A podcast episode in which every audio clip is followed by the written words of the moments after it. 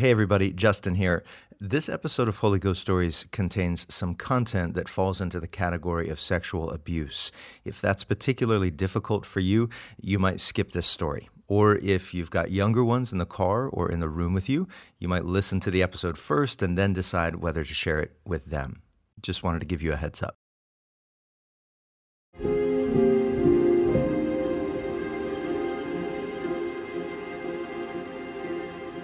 What might you do if you were desperate?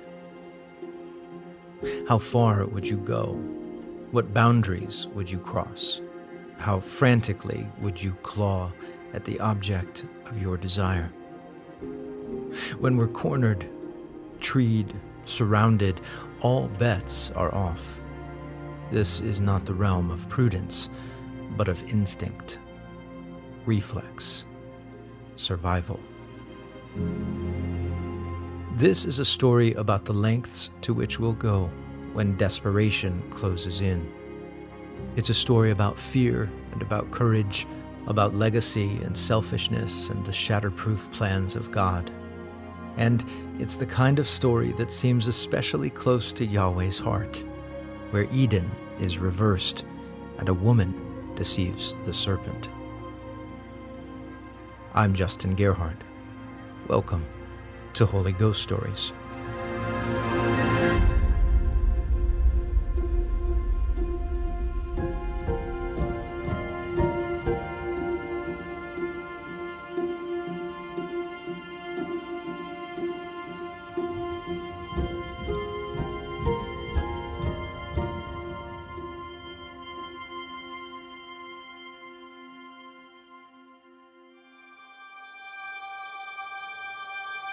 Won't be long now. She's been chosen, selected, matched and dowried, and now on her way to Khazib. Tamar is nervous, surely, but hopeful as well.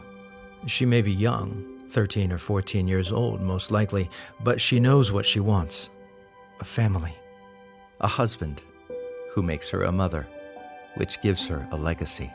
A son means a place in history, participation in a lineage, meaning, and a lifetime of love. And thanks to Judah, this is what she will have. As is the custom, Tamar has been chosen for Judah's firstborn son, Er, by Judah himself. She watches Judah approaching her father's house. Destiny in the making. As he walks, a signet ring swings in time with his gait, suspended from his neck by a beautiful cord. A shepherd's staff rests comfortably in his hand, the bend of the wood, the carvings, all unique, bespoke, instantly recognizable. Tamar greets him, nervous, excited. Er will love you, Judah tells her. Something like that, surely. And so Tamar beautiful and new and spilling with youthful expectancy, goes with Judah to be married to his son. Er lives with his father's family in Khazib, a small town near Adullam on the edge of the Canaanite hill country west of the Salt Sea. A village built on a hill with beautiful views of the valley of Elah below. Tamar arrives to find shady groves of Calliprinos oaks, the hillsides speckled pink, white, and yellow by rock rose and thorny broom flowers. On morning walks, just as the Sylvia warblers and golden crests have begun the day's singing, Tamar can spot ostriches and fallow deer grazing in the dale. Even if she's quiet, the incredible white oryx its ivory body crested by the great dark V of its deadly scalloped horns. Perhaps, as Tamar explores her new home, she happens upon some of the caves. There are thousands here, the landscape pockmarked with recesses and tunnels worming their way beneath the town, untold secrets stashed in the darkness. But all of this discovery is eclipsed by a disturbing realization as the first days of Tamar's new marriage give way to weeks and months. Er is a terrible person. Not a little selfish, not given to sporadic moments of short temperedness, chronically, irrevocably evil.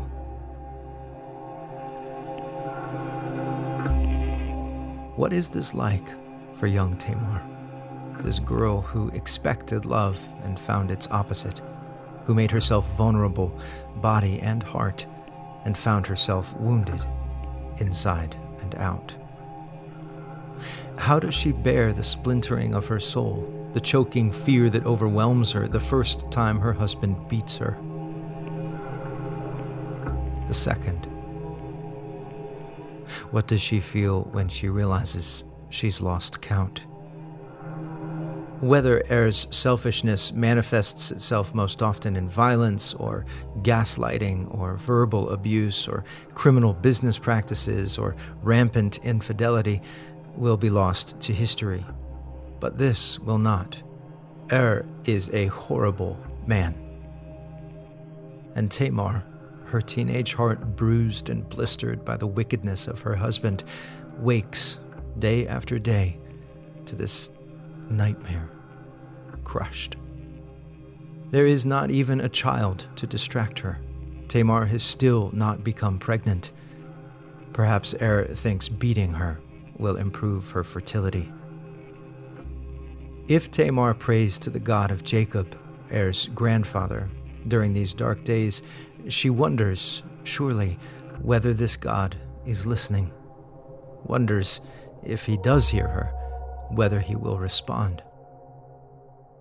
She'll soon discover the answer is yes.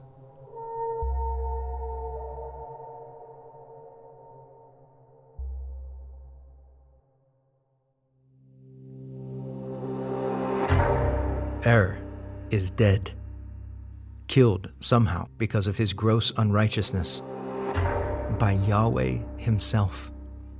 A rare occurrence, this immediate death sentence. A testament to Er's wickedness. Tamar wakes to find him not breathing. Or perhaps it's more spectacular than that. Er's in the middle of a drunken bender, driven into a rage by Tamar's failure to serve him cheese fast enough. Screaming, he raises his hand to strike her when his arm is stayed and his skin begins to blister and blacken. Maybe it's a runaway horse that crashes into him on the street, or a sudden fever, or an alleyway stabbing.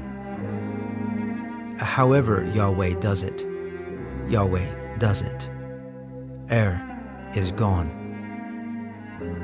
And Tamar, well, Tamar is free. But it's more complicated than that.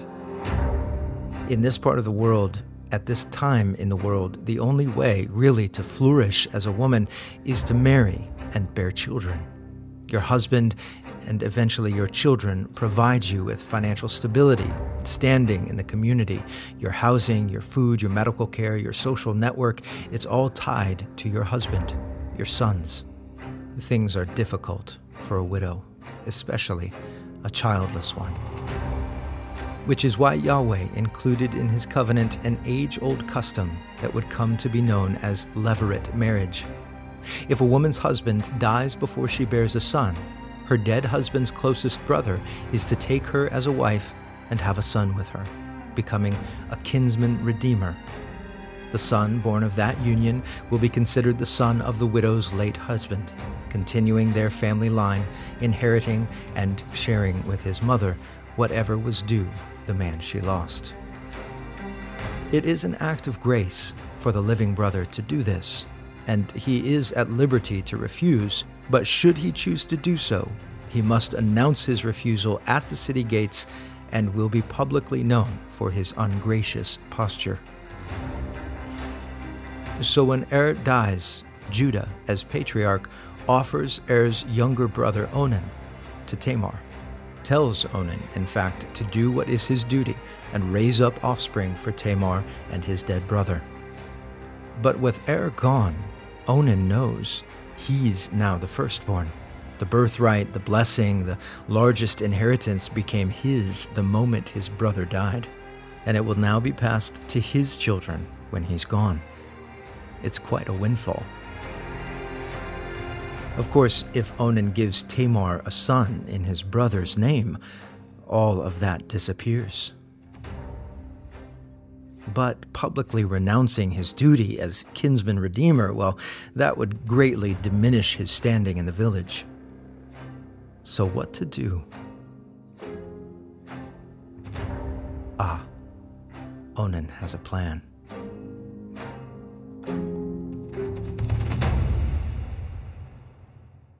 Tamar goes in to Onan. Lamplight flickers on the waiting bed. And what is she thinking as Onan lies down with her? He is not Er, thankfully, but he is cut from the same cloth. She's seen that over these years, watched him interact with his family, with her. Not a miscreant per se, but not a great man. Of course, he did agree to be with her, to give her a son. That much is laudable, certainly. And so perhaps Tamar is hopeful tonight. They begin. Tamar flinches, perhaps, at Onan's touch, a reflex. Does he reassure her? Does he even notice? Unlikely. Onan is not thinking about Tamar. They continue, and the moment comes, the reason for their union, the transfusion that will bestow Tamar with an heir, and Onan withdraws, spilling his seed on the ground. Confused, shocked, Tamar looks at him, her eyes demanding an explanation. And what does Onan say? Does he apologize? Blame his nerves? Does he tell her tomorrow will be different?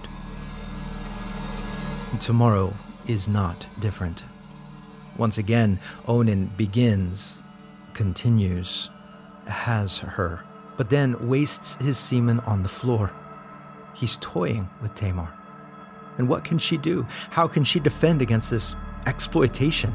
A flurry of thoughts and counterthoughts hurtle through Tamar's mind, weighing options and battling emotion and desperately trying to manage panic. Surely she tells Onan she's going to alert Judah to this violation. Does Onan threaten her? If you tell him, it'll be the last thing you do.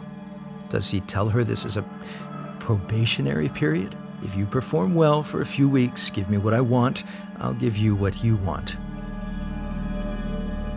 How many times does Onan deceive her, take from her, and refuse to give her what he has pledged? And what of Tamar's heart in all of this? After what she endured from Ur, and now this, this kind of abuse creates wounds, leaves scars. Tamar must feel profoundly alone. But she is not.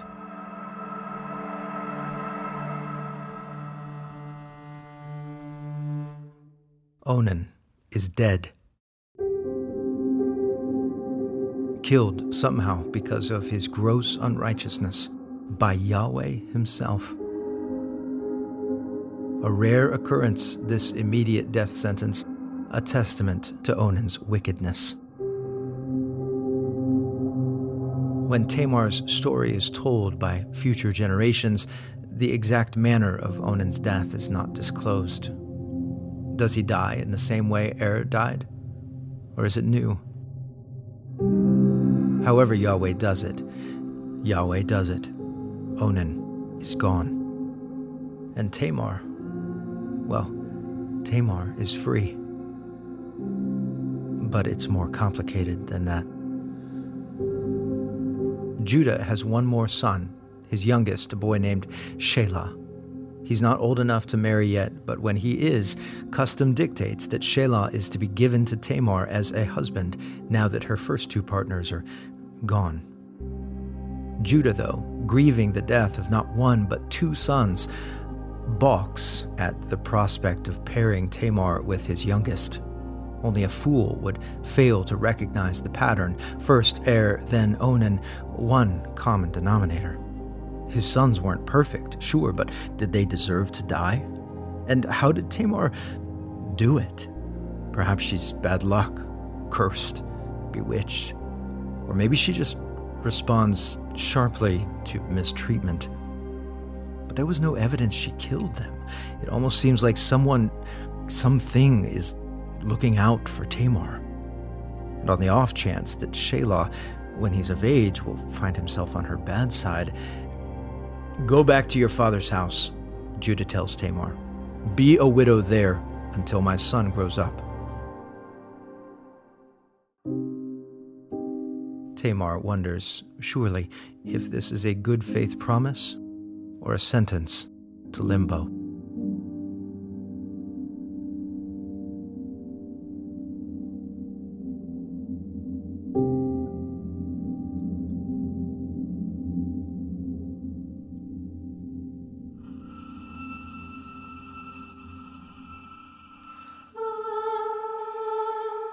When Tamar was in Judah's house, did he ever speak of the past? Of Joseph? Did he see his father Jacob in himself?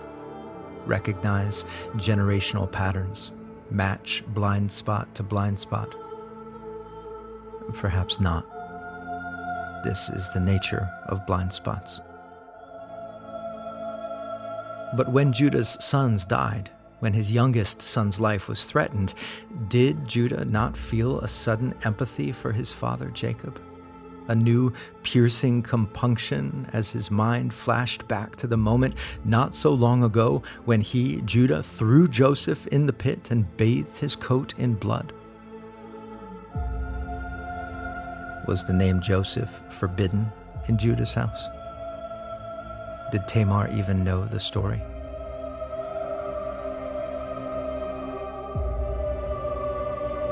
What Tamar does know is that it's been years since she was sent away by her father in law. Years of waiting, years of wondering, years of going to the market and hearing the whispers. Hundreds, thousands maybe, of days waking up to quiet. No yawning husband, no crying or giggling baby.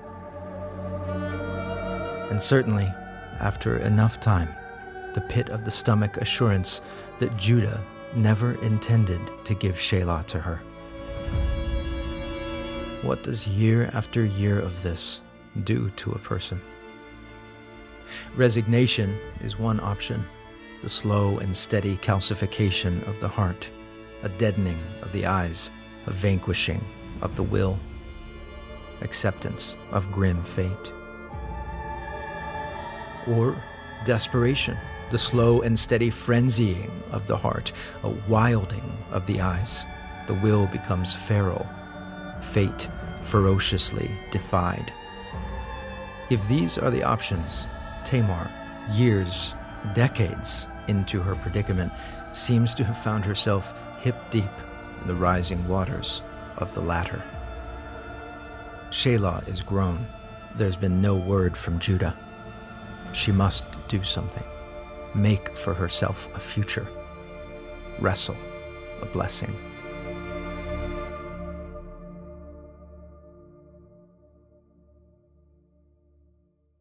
Judah's wife is dead. The Canaanite girl Judah married when he left his father's home and journeyed northwest. The woman who bore him three sons, the companion and partner of his youth. She's gone. And Judah mourns. When a wife dies, a husband takes comfort in echoes left behind on the faces of her children. Those eyes, that chin, her smile. A familiar laugh becomes resurrection bliss, mercifully interrupting grief's monotony, a moment's return from the grave. what if the children you made together are dead too?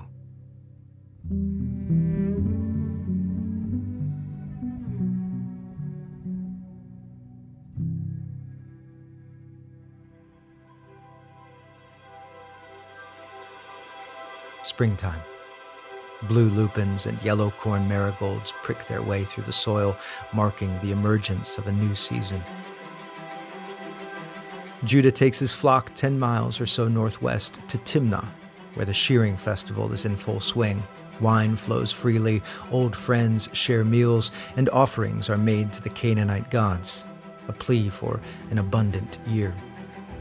Along the roadway between Timnah and the neighboring Enaim, a fair number of women gather, availing themselves of the men in attendance who leave the day's festivities desiring some company.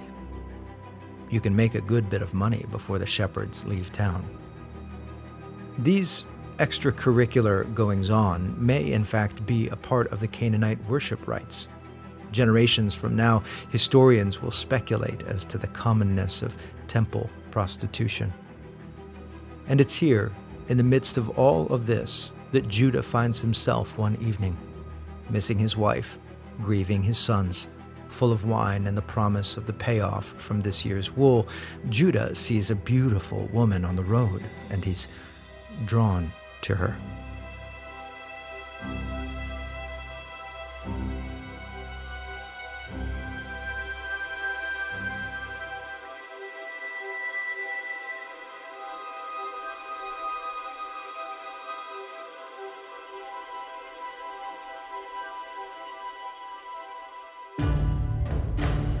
Tamar knows her rights.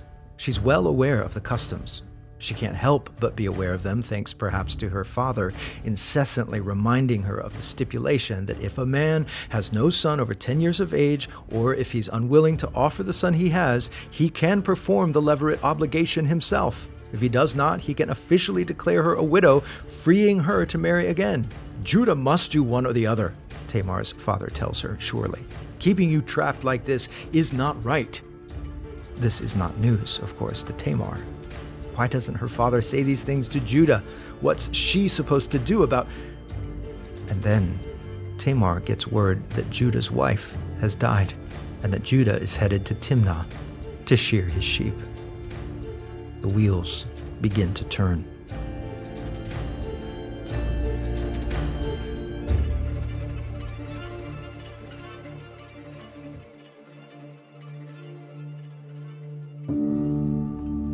Tamar stands by the side of the road, staring perhaps at her reflection in a puddle. It's strange, after all this time, to see herself in clothing other than her widow's garments. In these clothes, with this veil draped across her face, she looks like someone else, someone who hasn't spent years mourning childlessness and lost futures, someone beautiful who's just looking to make some money. Perfect. Come, let me take you back to my lodging, a voice says. It's him. It's working. How did Tamar know it would work? Any answer is unsettling. What will you give me for sleeping with me? she asks, the bustle of the street cloaking her voice just enough. Judah smiles. I will send you a young goat from my flock. Future payment, just what she was hoping for. Only if you leave something with me until you send it. What should I give you? asks Judah. Tamar feigns an extemporaneous flair. Your signet ring, your cord, and the staff in your hand. Significant collateral, Judah's identification, his financial credentials. But Judah is motivated. He hands them to her, and they go in. Over the next while, Judah breathing heavily, their bodies braided in the darkness, Tamar feels what? Anger, fear, vengeful satisfaction, revulsion, sorrow, hope, more fear. What if he realizes who I am? Why did he leave me with no choice but this? He deserves everything I'm taking from him. This is not right. This is right. What if I don't get pregnant? What if I do? What if I do? Tamar finishes the task, victorious. Leaving Judah on the bed, she gets up and walks out of the room. takes off the veil as she strides down the road, and before she arrives home, puts her widow's clothing back on. Fate ferociously defied.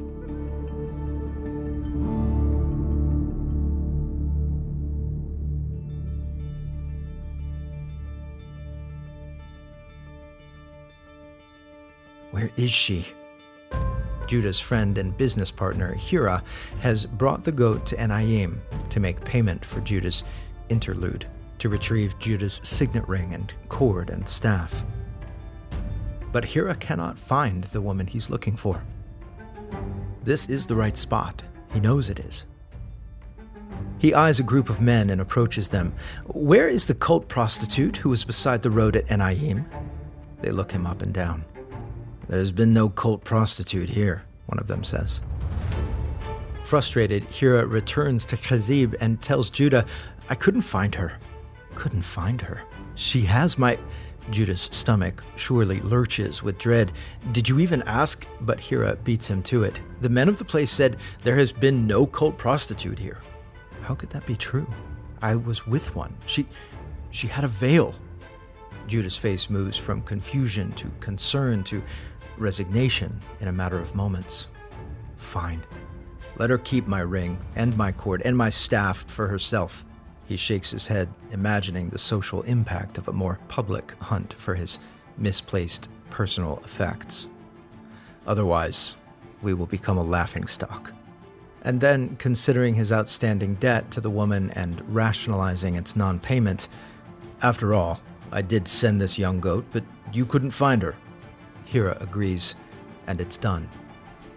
Or at least they think it is. About three months after his trip to Timnah, a messenger brings news to Judah. Your daughter in law, Tamar. Oh, Tamar. What about her? She has been acting like a prostitute. What? And now she is pregnant. What? Uh, how dare she lower herself to acting in a way that brings shame on this family. Prostitution. And now there's a child. Doesn't she know that's what happens when you. She couldn't give Er a child, couldn't conceive with Onan, even though he gave her plenty of chances, but now she sleeps with some John and she's pregnant by him. Bring her out, Judah seethes, and have her burned to death.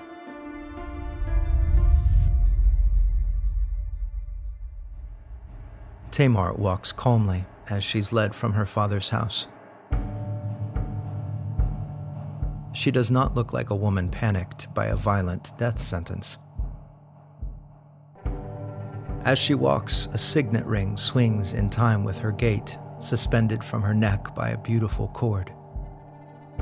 A shepherd's staff rests comfortably in her hand, the bend of the wood, the carvings, all unique, bespoke instantly recognizable.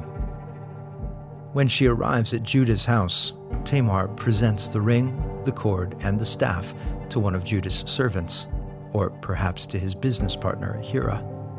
She looks directly at him and says, I am pregnant by the man who owns these. As he reaches to take the items, Tamar continues, See if you recognize whose these are. He examines them, and his eyes widen. When the ring and the cord and the staff are presented to Judah, his mind races, trying to make sense of what's just happened. It was her. She. I. And the child. The child is mine. Ours. Feelings of embarrassment, regret, anger, hypocrisy, shame, a desire for revenge swirl and swarm and steam inside of Judah. What will he do? He could take the items and have Tamar killed anyway, a convenient disposal of this woman who's been a thorn in his family's side for decades. He could deny her claims, say she must have gotten his things from another woman. He could abort the baby and send her back to her father's house to wither in oblivion. But he does none of these things. Instead, Judah changes. He wrestles the anger and the shame and makes way for something else that's been jockeying for position inside of him godly sorrow. And it leads him to repentance. With surrender on his face and tears in his eyes, Judah looks up from his signet ring and says simply, She is more righteous than I. If Hira objects, Judah silences him. No, I wouldn't give her to my son Shelah. It was not right.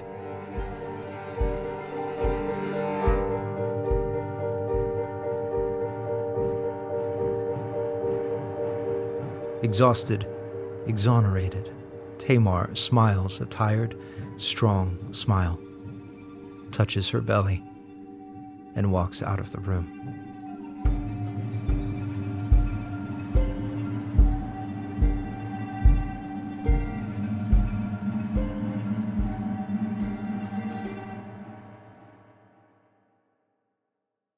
In the coming years, the secrets of Judah's fraternal history will be unearthed.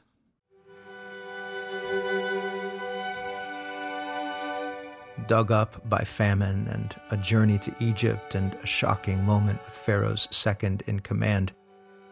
But by the time Judah finds himself face to face with the sins of his past, he will look much different than he did when he committed them. He will protect the youngest of his brothers. He will lead the sons of Jacob with thoughtfulness and loving concern, and he will help to reunite his father with Joseph, the son Jacob thought he'd lost forever. And Tamar? Tamar, the woman who wanted so desperately to become a mother, will give birth, but not to a son, to twin sons. During the delivery, one will reach his hand out from the birth canal, as if declaring his intent to be firstborn. The midwife will mark him by tying a scarlet cord around his wrist, but her act will prove premature.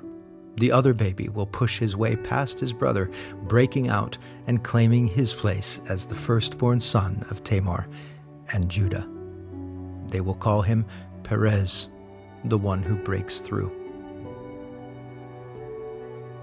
And this family, this clan of second-born or barely first-born sons, this crew of widows and infertile mothers and adoptive fathers, this tribe of triers and failers, Tamar and Judah and Perez, Salmon and Rahab and Boaz and Ruth, David and Bathsheba and Hezekiah and Joseph and Mary.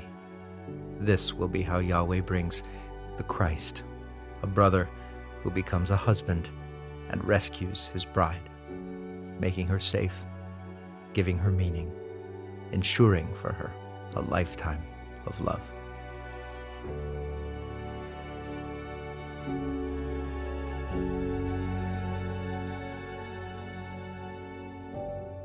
One day, Tamar will meet Yahweh face to face the God she only saw in shadows and heard in echoes, the God of her flawed husbands, the one she wondered if she could trust.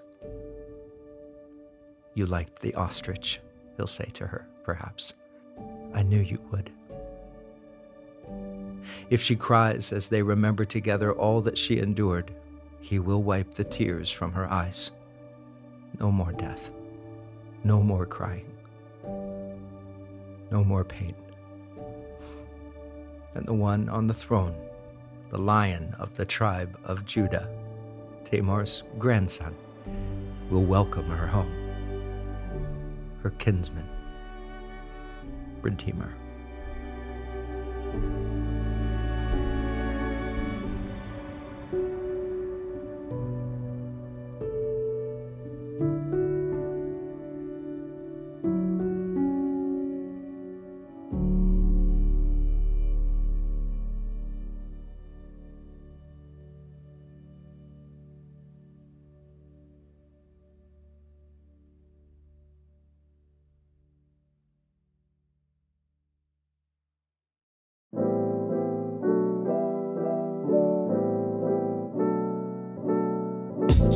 Hey, Justin, one more time, thanks so much for listening. I hope you were blessed by the story of the kinsman, the widow, and the mark, and I'd be so grateful if you shared it with a friend. This was one of the top two stories voted into season three by patrons of the show. I was really surprised at the level of interest about this text, but that just goes to show what an interesting and thoughtful bunch of people Holy Ghost Stories patrons are. There were some fascinating details about the story of Tamar and Judah that didn't quite make it into the episode, and I'm going to be including those in this week's edition of the latest, along with some photos of the ruins of Kezib and its surroundings, and a mind blowing video of a cave in this area, the same area, by the way, where David gathered his crew of fighters while on the run from Saul. It will forever change your mental picture of that story and others. The latest is free, and you can sign up at holyghoststories.org. Just click the link in the show notes. Oh, and I almost forgot. If you are a fan of Holy Ghost stories, you are going to love what happens this Halloween. I know it's a ways off, but I cannot help letting you know that I am dead chuffed, as they say in England, about what's coming. I can't tell you quite yet, but you're going to love it. I promise. I'll be talking about it very soon in the latest, so make sure you're signed up for that. Finally, a quick and heartfelt shout out to the Raconteurs, the folks supporting Holy Ghost stories at the highest level of patronage. I'm so grateful for every single one of you who are patrons and raconteurs. If patronage were the fight against the dark arts, you'd be Dumbledore's army. Cheyenne, Boo, Helen, Elizabeth, Scott and Susan, Rick, Mindy, Maddie, April, Eric and Jody, John, Ricky, Brandy, Kimmy, Steve, Patrick, Liz, Stevens, Terry, Jack, Nelwyn, Julie, Jamie, Stephen, Bill and Trina, Jessica, Ken, Alyssa, Sloan, and Jamie. Thank you. I'm grateful to God for every one of you.